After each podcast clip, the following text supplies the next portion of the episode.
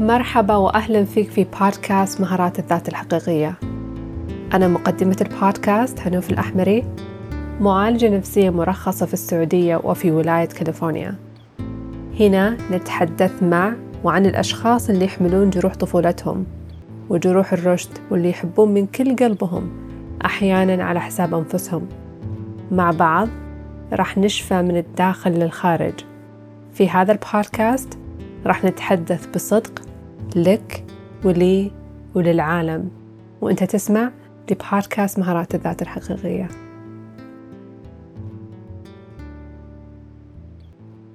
مرحبا فيك في الحلقة الثانية من بودكاست مهارات الذات الحقيقية. في حلقة اليوم راح أتكلم عن الجانب البيولوجي وآثار الصدمة النفسية. فخلينا نبدأ حلقتنا لليوم. لما تمر بحادث صادم أو ضار ما يأثر فقط على الجانب النفسي لكن أيضا يأثر على جسمك. ففي اتصال ما بين أفكارك واستجابة جسمك للصدمة النفسية.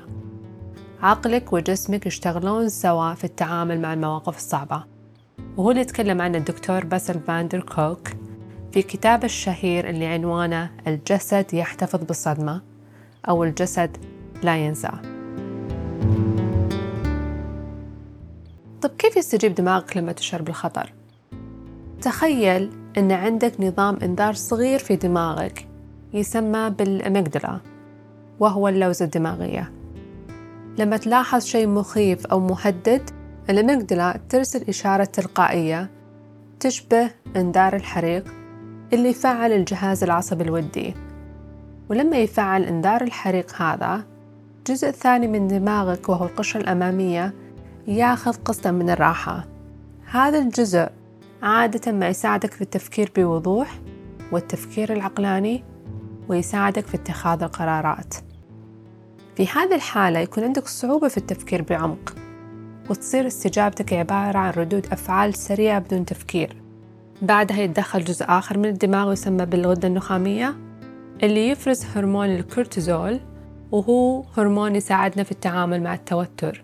وكأنه يهيئ جسمك لحالة القتال والهروب بالإضافة إلى هرمون الكورتيزول يفرز الإدرينالين واللي من خلاله تصير تغيرات فسيولوجية تساعدك في حالة القتال والهروب التغيرات الفسيولوجية هذه تشمل نبضات قلبك تزيد يرتفع ضغط الدم تنفسك يصير أسرع وتصير أكثر يقظة وحواسك الخمسة تصير أكثر حدة. للأشخاص اللي مروا بصدمات نفسية الأميجدلا وهي اللوزة الدماغية تكون حساسة بزيادة. يعني الإنذار يتفعل نتيجة لخطر حقيقي أو خطر محتمل. يعني لما تتعرض لمثيرات الصدمة. فالاستجابة للقتال والهروب هذه تكون شغالة بدوام كامل. هذه النشاطات المتزايدة في دماغك فترة طويلة تخلي نسبة التوتر عالية. واللي يضر الحصين الدماغي وهو المسؤول على قدرتك على التعلم وتذكر الأشياء والتعامل مع التوتر.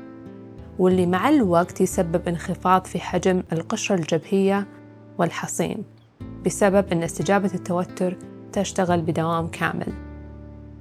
من الطبيعي من المهم أن استجابة التوتر هذه تتوقف لما تكون بأمان. يعني ما تتعرض لخطر حقيقي. استجابة القتال والهروب هذه تتفعل لما تتعرض لحدث صادم أو حتى مثيرات الصدمة اللي تكلمت عنها في الحلقة الأولى. مثيرات الصدمة هي محفزات تذكرك بالتجارب الصادمة اللي مريت فيها في السابق. المحفزات ممكن تكون شخص مكان شيء مثلا تشمل الروائح أصوات صور أو حتى بعض الأفكار أو المشاعر. يعني المحفزات قد تكون داخلية أفكار معينة مشاعر معينة أو خارجية روائح أصوات مكان أو أشخاص أو شيء ثاني. في صدمات الطفولة الخبر السار هو أن الطفل لما يتعرض لصدمة نفسية استجابة التوتر هذه ممكن تتوقف بدعم من المربي أو مقدم الرعاية لما يعدي الحدث الصادم. لما الطفل يلقى مساحة آمنة ومريحة. بعد حدوث الصدمة النفسية يمكن أن يحدث فرق كبير في حياة هذا الطفل في المستقبل. يعني الطفل لما يتعرض لحدث صادم واحد يعني الصدمة النفسية لها بداية واضحة ونهاية واضحة والطفل يتلقى الدعم والأمان يساعده بشكل كبير على بناء مرونته النفسية. في دراسة قامت على مجموعة من الفئران ودرست كيف يمكن أن يأثر التفاعلات ما بين الأم والطفل على تطور الطفل وسلوكياته واستجابته للتوتر في فترة البلوغ. فوجدوا أن الفئران اللي تتلقى رعاية عالية من أمهاتهم يكونون أقل حساسية للضغوط في فترة البلوغ. التعبير عن الرعاية عند الفئران كان من خلال التمشيط عن طريق اللحس. والفئران اللي أمهاتهم ما مارسوا هذا السلوك كان عندهم حساسية عالية للضغوط.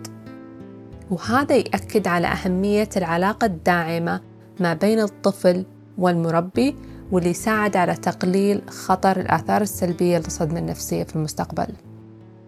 الصدمة الأساسية اللي تعرض لها الطفل هو فقدان الدعم من المربي لأنه لو الدعم كان موجود كان الصدمة ما حدثت.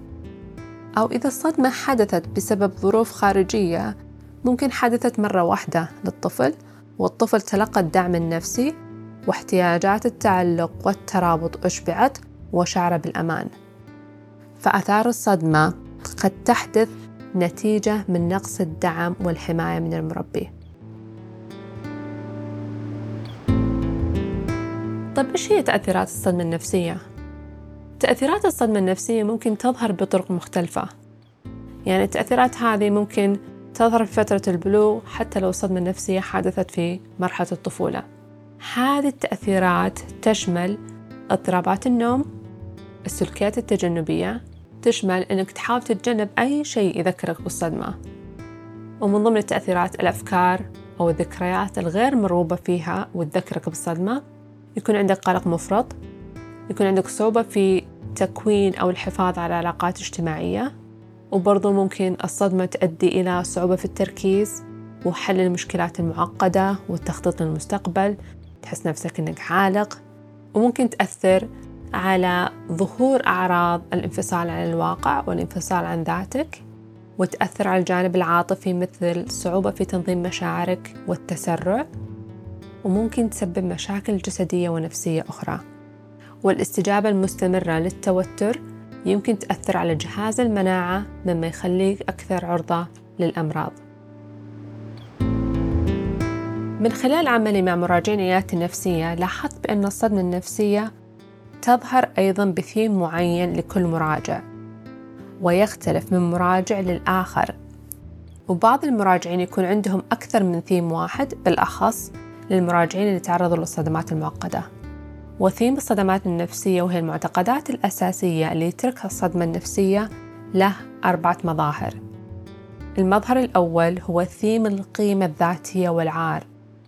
هذا الثيم يعني أنك تعتقد أن في شيء عيب فيك أو فيك خلل أو ترجع حدوث الأشياء لك وما تعرف تفرق ما بين الذات والآخر فهويتك مندمجة مع الآخر.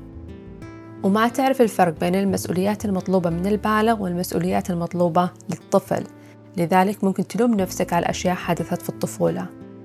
والمعتقدات الأساسية لهذا الثيم تشمل أنا شخص سيء أنا ما أستحق الحب أنا غير كافي أنا مو مهم هذا غلطي غلطي ما يغفر له أنا ضعيف أنا غير كفؤ. بينما المظهر الثاني هو ثيم الأمان والضعف. في هذا الثيم يكون عندك مخاوف وتشعر بالخطر على الرغم من الحدث الصادم انتهى وفي الماضي. فيكون عندك مستوى عالي من الخوف أو التنميل والمعتقدات الأساسية لهذا الثيم قد تشمل ما أقدر أثق في الآخرين أنا بموت أنا في خطر أنا مو بأمان. بينما المظهر الثالث هو ثيم التحكم والخيارات. في هذا الثيم تشعر بالعجز وإنك ما تقدر تسوي شيء. والمعتقدات الأساسية لهذا الثيم قد تشمل أنا عاجز أنا عالق ما أقدر أتحمل ما أقدر أتعامل مع إملاء الفراغ أنا خارج عن السيطرة ما أقدر أثق بنفسي. بينما المظهر الرابع والأخير هو ثيم الاتصال أو الترابط والانتماء. في هذا الثيم يكون عندك صعوبة أنك تشعر بالانتماء والتواصل والترابط مع الآخرين. تحس بأنك مختلف عن الآخرين والآخرين ما يفهمونك. والمعتقدات الأساسية لهذا الثيم قد تشمل أنا ما أنتمي أنا مختلف وهذا شيء سيء ما أقدر أتواصل مع الآخرين أنا وحيد أو أنا غير مرئي. فذكريات الصدمة اللي ما تم معالجتها تكون مخزنة بشكل غير فعال واللي يمكن أن تثيرها المحفزات الداخلية أو الخارجية وتنتج عنها استجابة عاطفية قوية أو غير متوقعة. هذا يعني أن الماضي تشعر فيه في كثير من الأحيان وكأنه يتداخل في حاضرك سواء كنت تدرك هذه الأحداث الصادمة اللي حدثت في الماضي بشكل واعي أو غير واعي. وأخيرا من المهم أنك تدرك أن أعراض الصدمة ممكن تستمر لفترة طويلة. في بعض الأحيان حتى بعد شهور أو سنوات من حدوث الحدث الصادم. وأحدى تحديات الصدمة النفسية هي مو فقط أنك تلقى الكلمات المناسبة اللي توصف اللي صار لك لكن أنك تغير استجابتك الفسيولوجية في جسمك بحيث أنك ما تستجيب للمثيرات وكأن ماضيك يطاردك بشكل مستمر. لذلك مهم الربط بين الجسم والعقل في التعامل مع الصدمات النفسية. وهذه حلقتنا الثانية. شكرا لك على الاستماع وتذكر بأنك مو لوحدك وفي أمل للتشافي. إذا لقيت هذه الحلقة مفيدة تأكد أنك تتابعنا وتقيم قناتنا. وترقب حلقتنا الجاية حتى ألقاك في الحلقة الثالثة. ومعاك المعالجة النفسية هنوف الأحمري من بودكاست مهارات الذات الحقيقية.